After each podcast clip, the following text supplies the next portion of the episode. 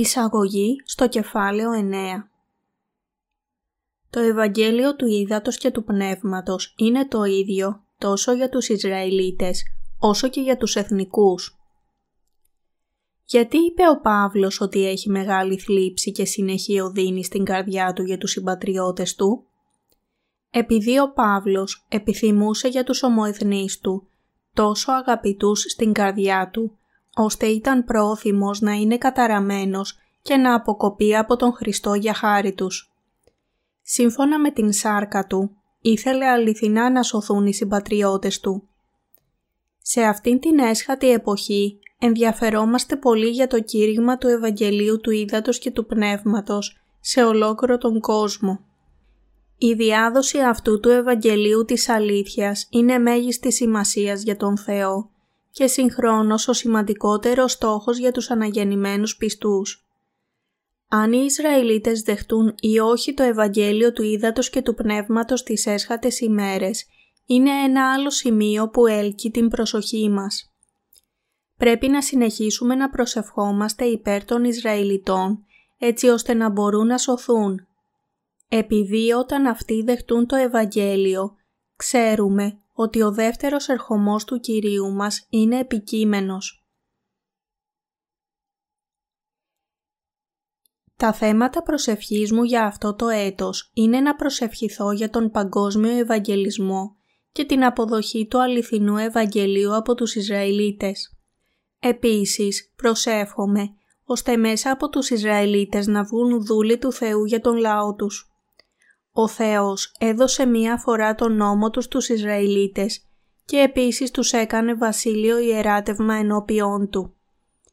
Ο ίδιος ο Χριστός προήλθε από τους Ισραηλίτες σύμφωνα με την σάρκα. Όμως εκείνοι αρνήθηκαν να πιστέψουν σε Αυτόν και είναι ακόμα ενάντια στον Θεό, συνεχίζοντας να στρέφονται ενάντια στο θέλημά Του. Ο Κύριος μας είπε ότι θα ήταν δύσκολο να βρει την πίστη όταν θα ερχόταν πάλι. Είναι θέλημα του Θεού το Ευαγγέλιο του Ήδατος και του Πνεύματος που έχει προέλθει από την Ιερουσαλήμ να εξαπλωνόταν σε όλο τον κόσμο. Εν τούτης, οι καρδιές των ανθρώπων σκληραίνονται σήμερα. Πολλοί άνθρωποι έχουν απομακρυνθεί από την επιδίωξη της αλήθειας Πρόσφατα προβλήθηκε στην Κορέα μία ταινία με τίτλο «Ο τελευταίος πειρασμός του Χριστού» που απεικόνιζε τον Ιησού ως νόθο παιδί. Ήταν γεμάτο βλασφημίες και το κεντρικό μήνυμά του ήταν ότι ο Ιησούς δεν υπήρξε ποτέ Θεός, αλλά μόνο ένας απλός άνθρωπος, όπως ο πρίγκιπας Σιτχάρθα της Ινδίας, καλύτερα γνωστός ως ο Βούδας. Αυτή η ταινία ποδοπατά την αλήθεια ότι ο Ιησούς είναι Θεός και σωτήρας μας. Για αυτόν τον λόγο ο Θεός λέει «Πλην ο Υιός του ανθρώπου όταν έλθει, άραγε θέλει ευρύ την πίστη επί της γης». Λουκάς, κεφάλαιο 18, εδάφιο 8. Ο Ιησούς Χριστός τον οποίον πιστεύουμε είναι Θεός, ανώτερος από οποιοδήποτε από τα δημιουργήματά Του και άξιος επένου για όλη την αιωνιότητα. Γεννημένος στον Ισραηλιτικό λαό, ανέλαβε όλες τις αμαρτίες της ανθρωπότητας με την βάπτισή του από τον Ιωάννη. Έχισε το αίμα του και πέθανε στον Σταυρό.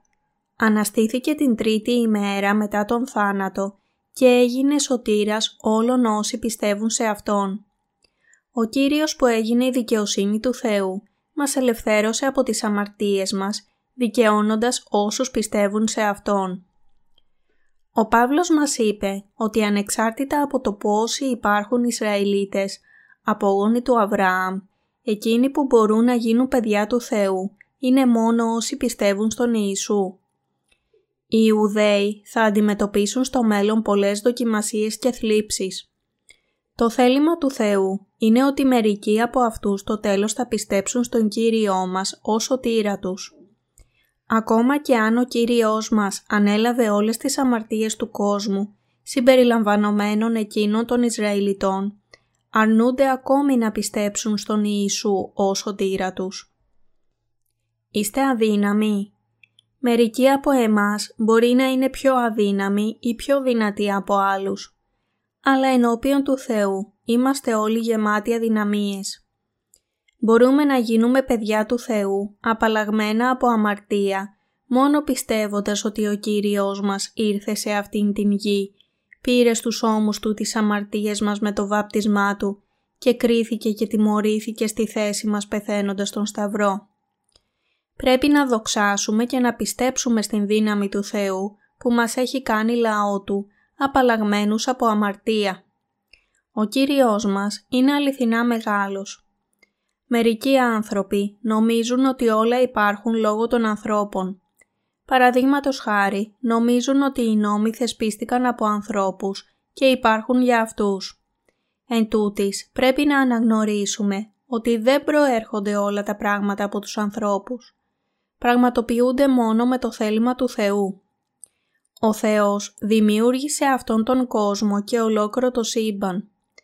Ακόμα και οι νόμοι που φτιάχνονται από τους ανθρώπους που μας κυβερνούν, στην ουσία τους στηρίζονται στο θέλημα του Θεού.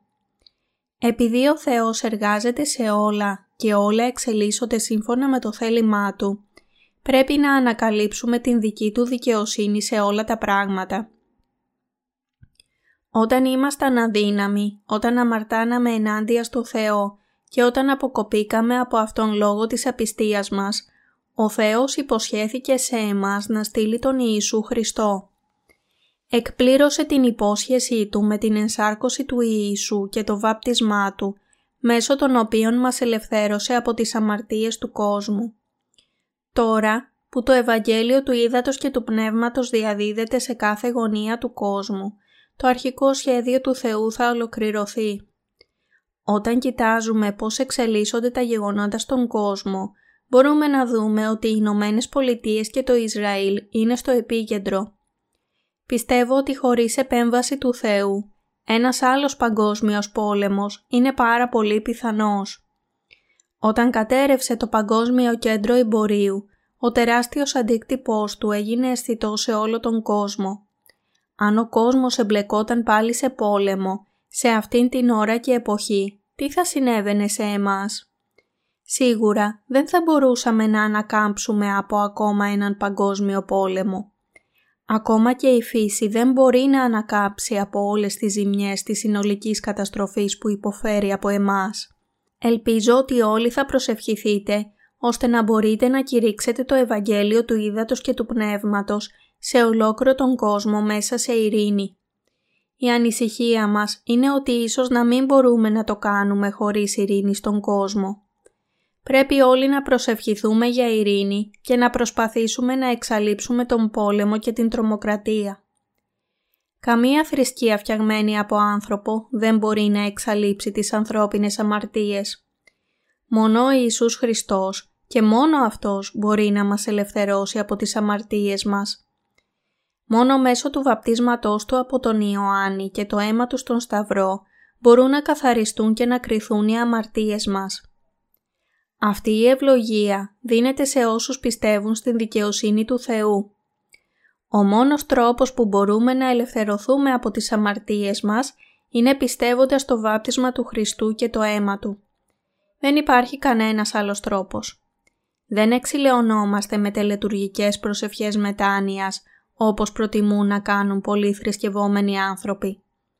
Ο μόνος τρόπος για την εξηλαίωση των αμαρτιών μας είναι να πιστέψουμε στην δικαιοσύνη του Θεού που μας έχει ελευθερώσει εντελώς και πλήρως από όλες τις αμαρτίες μας μέσω της ενσάρκωσης του Ιησού, ο οποίος αφαίρεσε όλες τις αμαρτίες μας με το βάπτισμα και τον θάνατό του στον Σταυρό.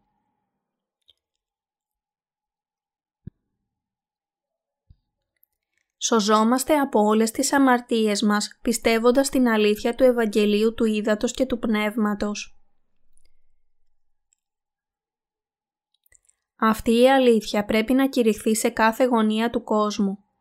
Πρέπει να αναγνωρίσουμε ότι η αμαρτία των Ισραηλιτών, καθώς επίσης και των εθνικών, είναι που δεν πιστεύουν σε αυτήν την αλήθεια. Ο κάθε ένας πρέπει να πιστέψει στο Ευαγγέλιο του Ήδατος και του Πνεύματος. Και οι Ισραηλίτες και οι εθνικοί δεν μπορούν παρά να συνεχίσουν να αμαρτάνουν όσο ζουν σε αυτόν τον κόσμο. Αλλά ο Κύριος μας τακτοποίησε όλες αυτές τις αμαρτίες μία για πάντα με το βάπτισμά Του. Θα μπορούσε να υπάρξει οποιαδήποτε απλούστερη και σαφέστερη αλήθεια από την αλήθεια του βαπτίσματος του Ιησού και του αίματος του στον Σταυρό. Γιατί βάφτισε ο Ιωάννης τον Ιησού; Βαπτίστηκε από τον Ιωάννη και σταυρώθηκε, έτσι ώστε να μπορεί να αφαιρέσει με μιας όλες τις αμαρτίες μας. Μη πιστεύοντας και μη αποδεχόμενοι αυτήν την αλήθεια στις καρδιές τους, οι άνθρωποι κατευθύνονται προς την καταστροφή τους λόγω των αμαρτιών τους. Το βάπτισμα το οποίο έλαβε ο Ιησούς, ούτως, Ματθαίος, κεφάλαιο 3, εδάφιο 15, εκπληρώνει όλη την δικαιοσύνη. Η λέξη ούτως σημαίνει με αυτόν τον τρόπο, ταιριάζει ή δεν υπάρχει άλλος τρόπος εκτός από αυτόν. Αυτή η λέξη δείχνει ότι ο Ιησούς πήρε αμετάκλητα επάνω του τις αμαρτίες της ανθρωπότητας μέσω του βαπτίσματος που έλαβε από τον Ιωάννη. Επειδή ο Ιησούς ανέλαβε όλες τις αμαρτίες του κόσμου με τη βάπτισή του από τον Ιωάννη, μπορούσε να σηκώσει τον σταυρό και να χύσει εκεί το αίμα του για λογαριασμό μας. Πρέπει να αναγνωρίσουμε ότι αυτή είναι η αλήθεια της εξηλαίωσης, από την οποία μπορεί να λυτρωθεί ολόκληρη η ανθρώπινη φυλή από τις αμαρτίες της.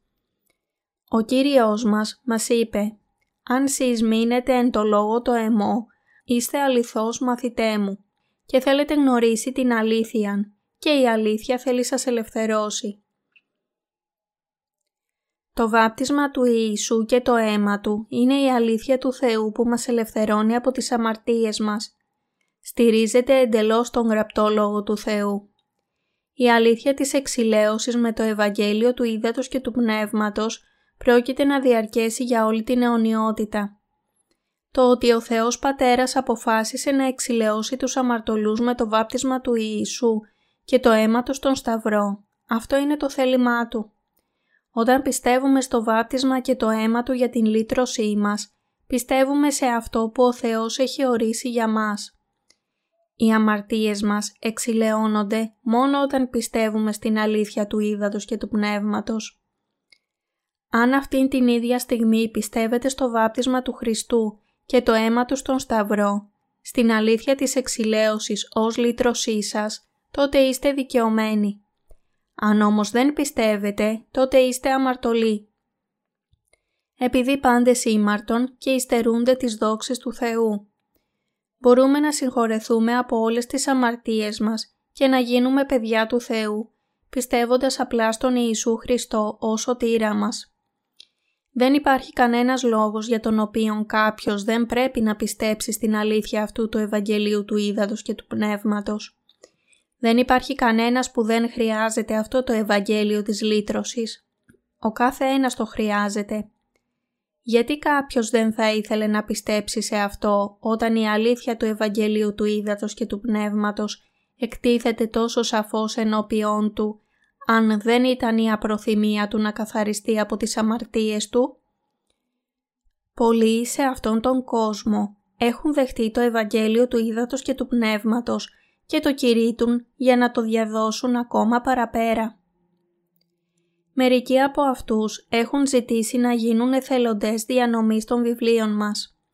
Αν θα μπορούσατε να ελευθερωθείτε από τις αμαρτίες σας μόνο πιστεύοντας το αίμα του Σταυρού, τότε ο καθένας σε αυτόν τον κόσμο θα είχε δικαιωθεί απαλλαγμένος από την αμαρτία. Αν κάποιος πιστεύει μόνο στο αίμα του Σταυρού θα συνεχίζει ακόμα στην αμαρτία παρά τις επαναλαμβανόμενες προσευχές μετάνοια σε καθημερινή βάση, καθώς αυτές οι προσευχές είναι μία συνήθεια χωρίς ουσία και μόνο μία άσκηση θρησκευτικών τελετών.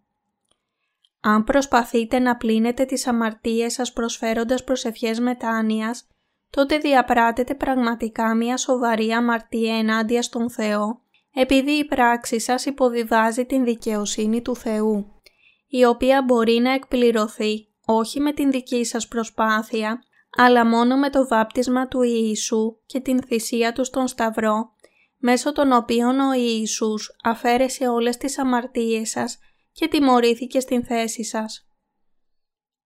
Αν δέχεστε τον Ιησού ως σωτήρα σας, πιστεύετε ότι η εξηλαίωσή σας έγινε μέσω του βαπτίσματος του Ιησού και της σταύρωσής Του.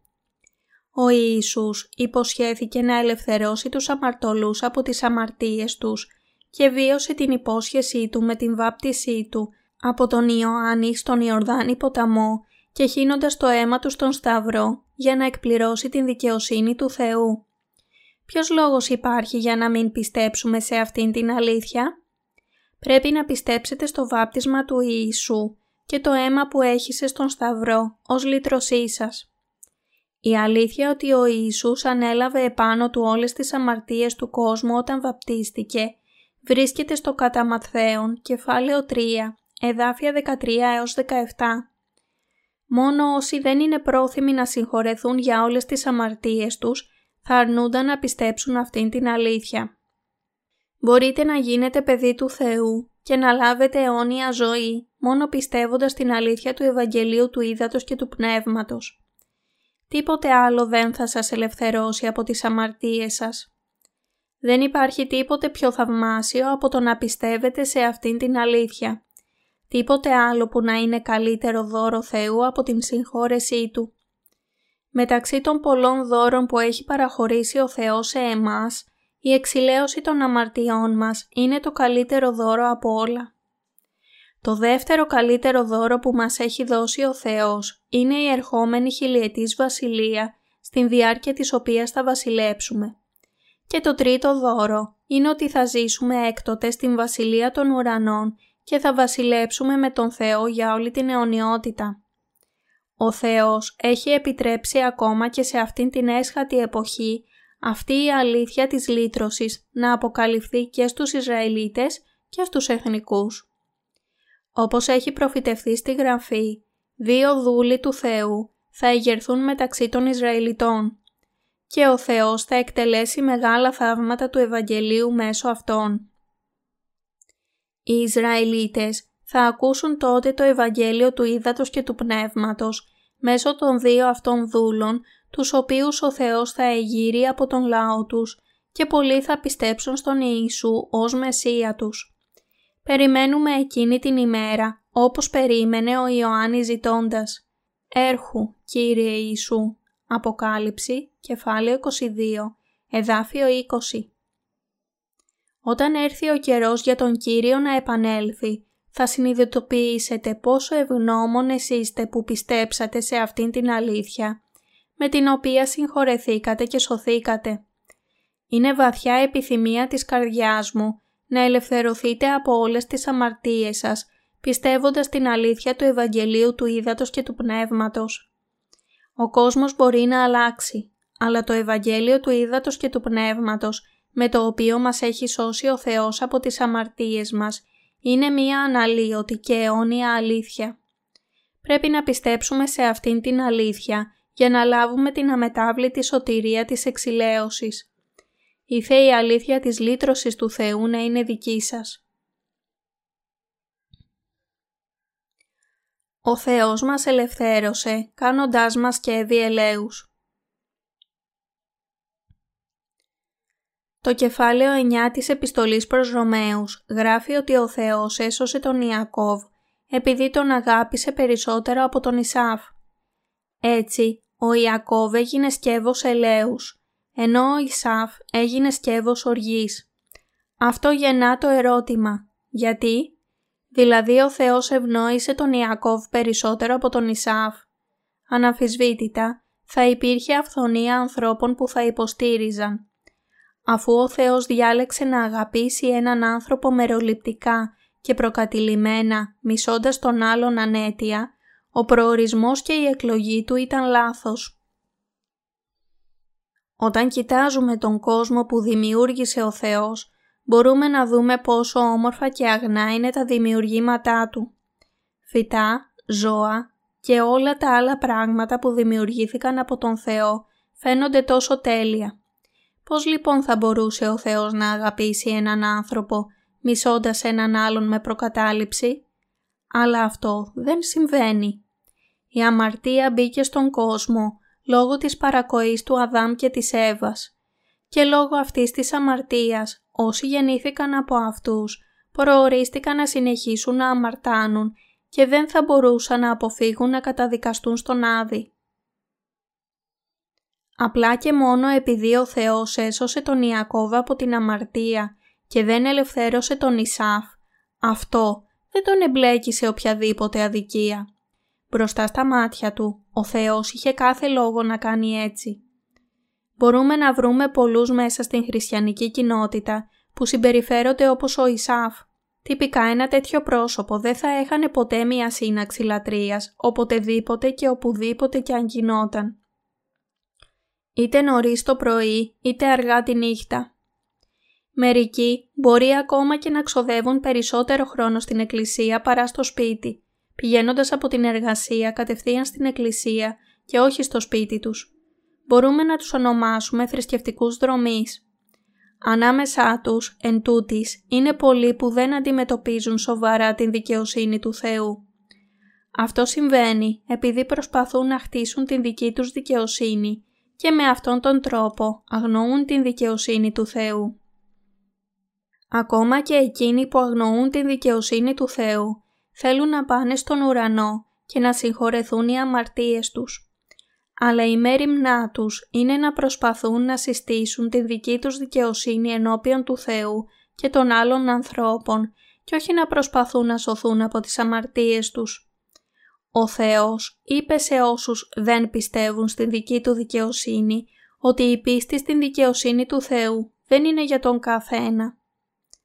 Ποιοι άνθρωποι λοιπόν μπορούν να πιστέψουν στην δικαιοσύνη του Θεού; Οι άνθρωποι που αναγνωρίζουν την αμαρτωλότητά τους, που στο νου τους συνειδητοποιούν ότι είναι άξιοι για τίποτε. Είναι οι άνθρωποι που όταν ανακαλύπτουν τη δικαιοσύνη του Θεού μέσω της εξηλαίωσής Του, που φανερώνεται στο Ευαγγέλιο του Ήδατος και του Πνεύματος, πιστεύουν αμέσως σε αυτό και δίνουν τη δόξα στον Θεό. Το ότι πιστεύουμε στην δικαιοσύνη του Θεού και σωζόμαστε, σημαίνει ότι είμαστε αξιολύπητοι άνθρωποι που χρειάζονται την δικαιοσύνη του Θεού. Διαφορετικά θα ήμασταν καταδικασμένοι να ζήσουμε μέσα στην αμαρτία για το υπόλοιπο της ζωής μας. Αλλά όσοι εξητούν τη δική τους δικαιοσύνη ενώπιον του Θεού, είναι εκείνοι που είναι περήφανοι. Ένας τέτοιος άνθρωπος μπορεί να πει «Κύριε, σου έδωσα το δέκατο, έμεινα άγρυπνος όλη τη νύχτα προσφέροντας σε εσένα προσευχές. Δεν απουσίασα ποτέ από τις καθημερινές συνάξεις νωρίς το πρωί τα προηγούμενα δέκα χρόνια και έχω κάνει καλές πράξεις για σένα. Αλλά ο Θεός θα ήταν περισσότερο ευχαριστημένος αν είχε αναγνωρίσει ότι δεν είχε καμία δικαιοσύνη και γι' αυτό χρειαζόταν να πιστέψει στην δικαιοσύνη του Θεού μέσω της εξηλαίωσης του ύδατος και του πνεύματος παρά να επιχειρεί να αποδείξει με την δική του προσπάθεια κάτι που ούτε είχε ούτε μπορεί να έχει. Ακόμα και τώρα υπάρχει αυθονία ανθρώπων στη χριστιανική κοινότητα που κάνουν τα πάντα για να παρουσιάσουν τη δική τους δικαιοσύνη. Μερικοί μάλιστα τηρούν πιστά τα λόγια τους. Αλλά επειδή δεν πιστεύουν στη δικαιοσύνη του Θεού που φανερώνεται μέσω του Ευαγγελίου του Ήδατος και του Πνεύματος, οι αμαρτίες τους δεν πλένονται εντελώς. Ο Θεός θα καθορίσει τα τέλη τους. Όλοι ελπίζουμε να γίνουν αληθινά παιδιά του Θεού μέσω της άφεσης των αμαρτιών, πιστεύοντας το βάπτισμα και το αίμα του Κυρίου μας ως την αλήθεια της εξηλαίωσης. Αναφερόμενος στα σκεύη της σωτηρίας, ο Απόστολος Παύλος είπε ότι ο Θεός ελέει οποιονδήποτε ελέει και εκτήρη, δηλαδή αισθάνεται ήκτο, οποιονδήποτε εκτήρη. Ποιοι λοιπόν είναι οι άνθρωποι που λαβαίνουν το έλεος του Θεού; Δεν μπορούν να ζήσουν όλοι οι άνθρωποι σύμφωνα με τον Λόγο του Θεού, ακόμα και αν θέλουν πραγματικά να το κάνουν. Σκοντάφτουν επανειλημμένος παρά την ειλικρινή επιθυμία τους να πιστέψουν και να ζήσουν σύμφωνα με το Λόγο Του. Καταλήγουν λυπημένοι ενώπιον του Θεού, αισθανόμενοι ενοχή και νομίζουν ότι αξίζουν να καταδικαστούν στον Άδη.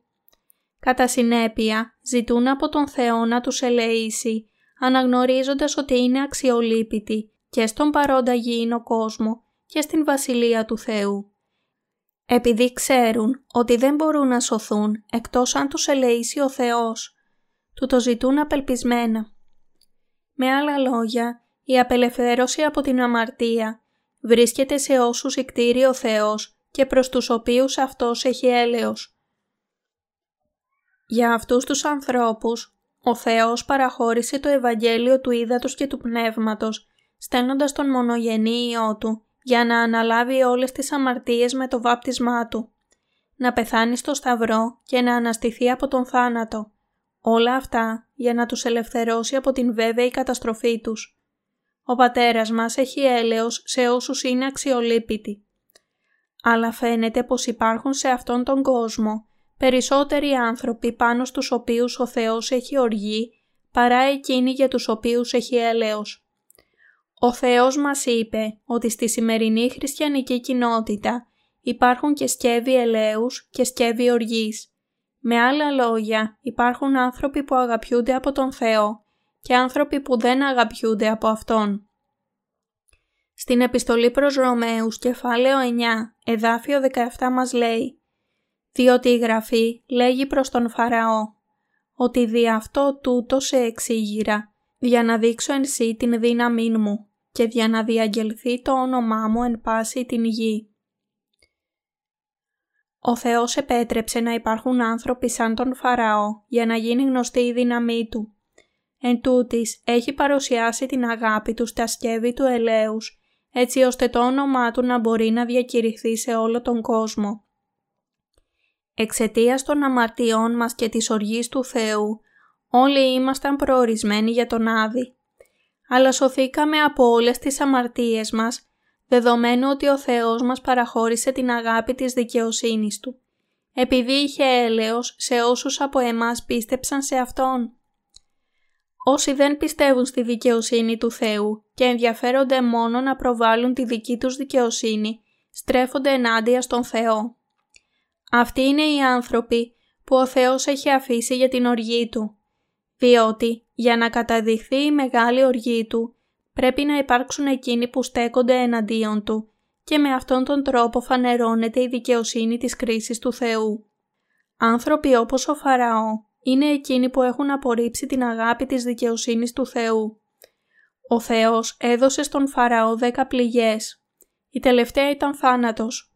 Όσους έχουν απορρίψει τον Θεό, τους περιμένει μόνο η αιώνια λίμνη της φωτιάς. Αυτή είναι η οργή της δύναμης του Θεού. Υπάρχουν πολλοί ισχυροί άνθρωποι σε αυτόν τον κόσμο και πολλοί που αρνούνται τον Θεό.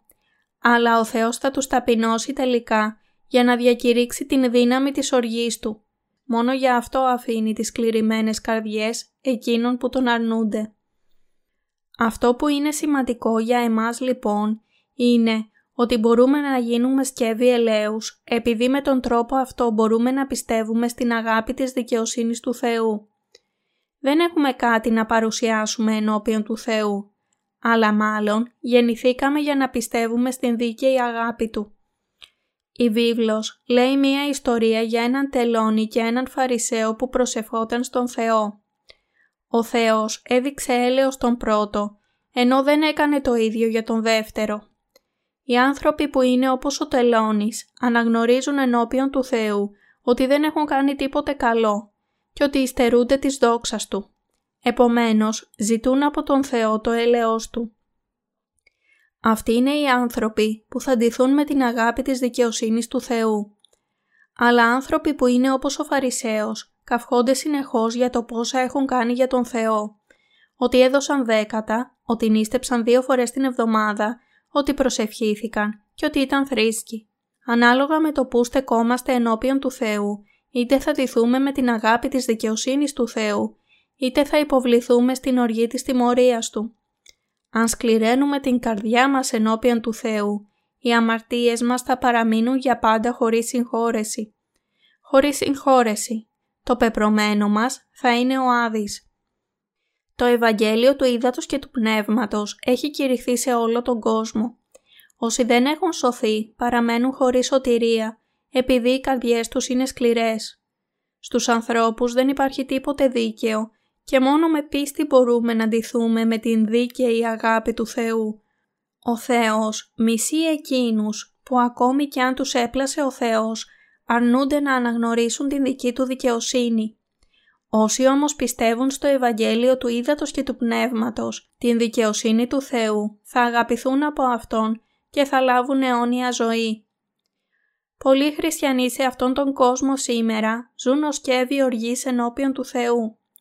Γι' αυτό πρέπει να μάθουμε από την επιστολή προς Ρωμαίους τι είναι η δικαιοσύνη του Θεού. Ο λόγος για τον οποίο ο Θεός αγαπά μερικούς και όχι άλλους είναι επειδή μερικοί πιστεύουν στη δική του δικαιοσύνη, ενώ άλλοι δεν πιστεύουν σε αυτήν. Αυτή είναι η αλήθεια για την οποία επιθυμώ να μιλάω. Αυτό που έκανε ο Θεός τον Ιακώβ και τον Ισάφ ήταν δίκαιο. Ανάμεσα σε όσους πιστεύουν στον Ιησού, υπάρχουν πολλοί που θέλουν να αγαπηθούν από τον Θεό χωρίς πίστη στο Ευαγγέλιο του Ήδατος και του Πνεύματος. Αυτοί οι άνθρωποι είναι όπως ο Ισάφ και ο Θεός θα τους κρίνει ανάλογα για τις αμαρτίες τους. Ο Θεός έχει στείλει τον Υιό Του που βαπτίστηκε από τον Ιωάννη για να αφαιρεθούν με μιας όλες οι αμαρτίες του κόσμου. Πιστεύετε σε αυτήν την αλήθεια; Την πιστεύετε αληθινά βαθιά μέσα στην καρδιά σας; Θα ελευθερωθούμε αμέσως από όλες τις αμαρτίες μας όταν πιστεύουμε στην αλήθεια του Ευαγγελίου του Ήδατος και του Πνεύματος μέσω των οποίων αποκαλύπτεται η δικαιοσύνη του Θεού. Ο Ιησούς αφαίρεσε όλες τις αμαρτίες αυτού του κόσμου και τις πήρε στους ώμους Του. Πέθανε στον Σταυρό και αναστήθηκε από τον θάνατο. Όλα με μιας. Έτσι ώστε και εμείς επίσης να μπορούμε να ελευθερωθούμε με μιας από τις αμαρτίες μας. Αν όμως προσπαθούμε να εξηλαιωθούμε χωρίς πίστη στην δικαιοσύνη του Θεού, θα αμαρτάνουμε ενώπιόν Του. Αν δεν πιστεύουμε στην δική Του δικαιοσύνη, αυτό θα σήμαινε ότι ο Ιησούς Χριστός θα έπρεπε να βαπτίζεται και να σταυρώνεται καθημερινά για τις αμαρτίες μας. Θα επέλεγε ο Θεός την άπειρη σοφία Του έναν τέτοιο τρόπο.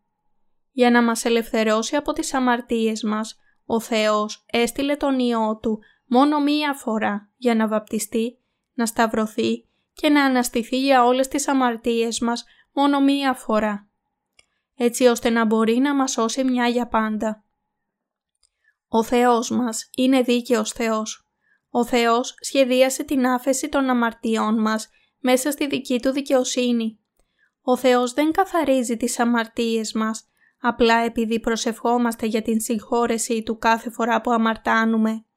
Αντίθετα, καθάρισε με μιας όλες τις αμαρτίες εκείνων που λυτρώθηκαν, επειδή πίστεψαν στην δική του δικαιοσύνη μια για πάντα. Τι συμβαίνει λοιπόν στις καθημερινές αμαρτίες που διαπράττουμε από εκεί και πέρα; Αυτές τακτοποιούνται όταν με ευχαριστία λατρεύουμε τον Θεό για τη δική Του δικαιοσύνη και προσφέρουμε όλη την δόξα μόνο σε Εκείνον. Από την άποψη του Θεού, ο Ιησούς πήρε επάνω Του όλες τις αμαρτίες του κόσμου με το βάπτισμά Του. Έχισε το αίμα Του στον Σταυρό και κρύφηκε στην θέση μας. Και έτσι αφαίρεσε με μιας όλες τις αμαρτίες μας για την πλήρη σωτηρία μας. Η αγάπη της δικαιοσύνης του Θεού ήταν ολοκληρωμένη από το σχέδιό Του για να εξαλείψει όλες τις αμαρτίες του κόσμου με μιας. Στην επιστολή προς Ρωμαίους κεφάλαιο 9 εδάφιο 25 λέει «Καθώς και εν το όσιε λέγει θέλω καλέσει λαόν μου, τον ου λαόν μου και η αγαπημένη την ου και αγαπημένη». Ναι, ο Θεός είπε ότι θα ονόμαζε λαό του όσους δεν ήταν λαός του επειδή η δικαιοσύνη του Θεού στην οποία πιστεύουμε δεν είναι θεωρία αλλά πραγματικότητα, ελευθερωνόμαστε από όλες τις αμαρτίες μας, πιστεύοντας τη δική του δικαιοσύνη. Δεδομένου ότι είναι μία πραγματικότητα, όσοι αγνοούν τη δική του δικαιοσύνη θα μισηθούν και θα κριθούν όπως ο Ισάφ. Δεν υπάρχει κανένας που μπορεί να καυχηθεί για την δική του δικαιοσύνη ενώπιον του Θεού για να μας ελευθερώσει από όλες τις αμαρτίες μας ο Θεός, μας έσωσε με τη δική Του δικαιοσύνη. Πώς λοιπόν μπορούμε να μην Τον ευχαριστούμε και να μην Τον δοξάσουμε; Δεν μπορούμε παρά να διαδίδουμε το Ευαγγέλιο της δικαιοσύνης του Θεού με ευγνωμοσύνη και πίστη.